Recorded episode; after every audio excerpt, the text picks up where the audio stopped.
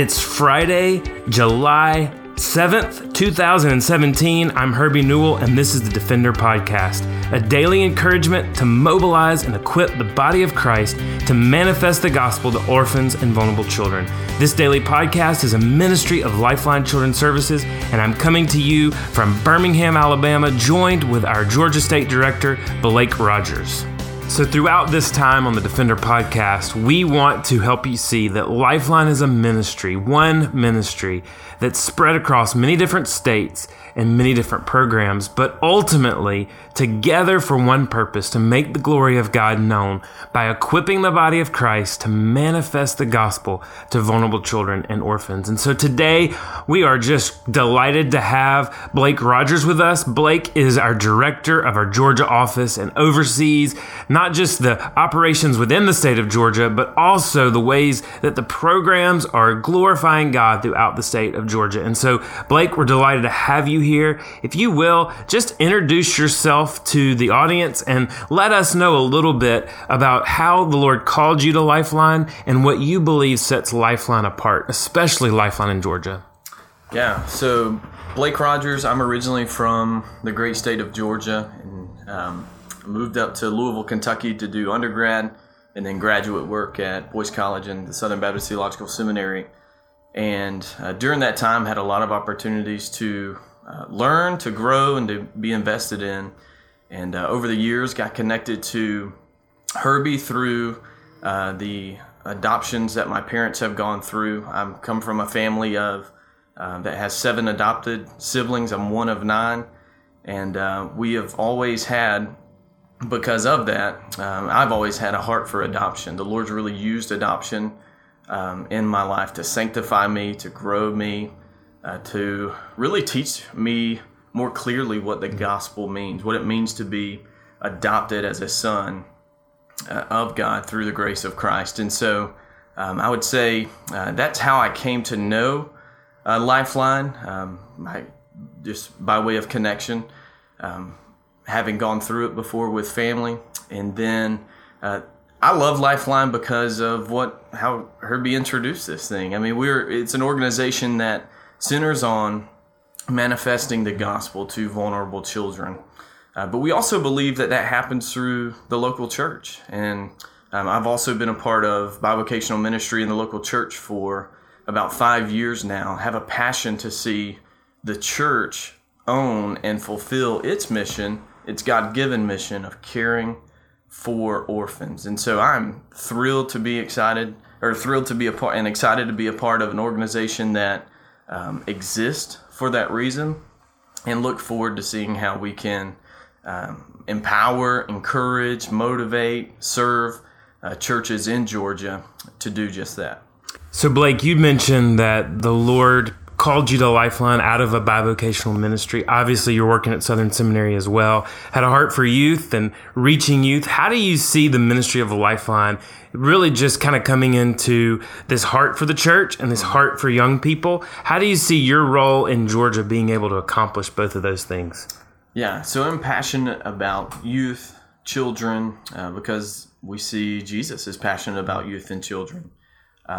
I have told many people and even my former local church, I am passionate about discipleship first and foremost. And the opportunity that the Lord opened up for me was to serve youth. And that's just what I did. And my wife was a great servant with me in that. And as time has passed and this opportunity's come back to work, this opportunity to work for Lifeline has come up.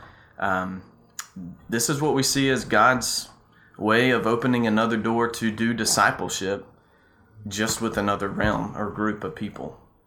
Yeah, so as we look at Georgia specifically and knowing that you want to engage the church in Georgia, what are some of the services that Lifeline of Georgia is providing today for the residents of Georgia and for people to get engaged to truly disciple vulnerable children and orphans? Yeah, so there's several ways. The first and foremost is adoption.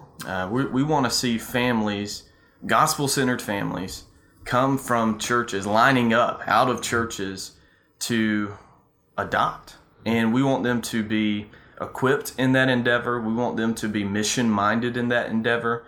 But we want to see people coming to and realizing that adoption falls on God's people. It falls on the church. And we want to see people do just that at the international and domestic levels. We as a ministry, we're going to walk people through that process. We're going to show them the need, and we're going to teach them how they can become certified, how to apply and do all these things to be ready to welcome an orphan into their home.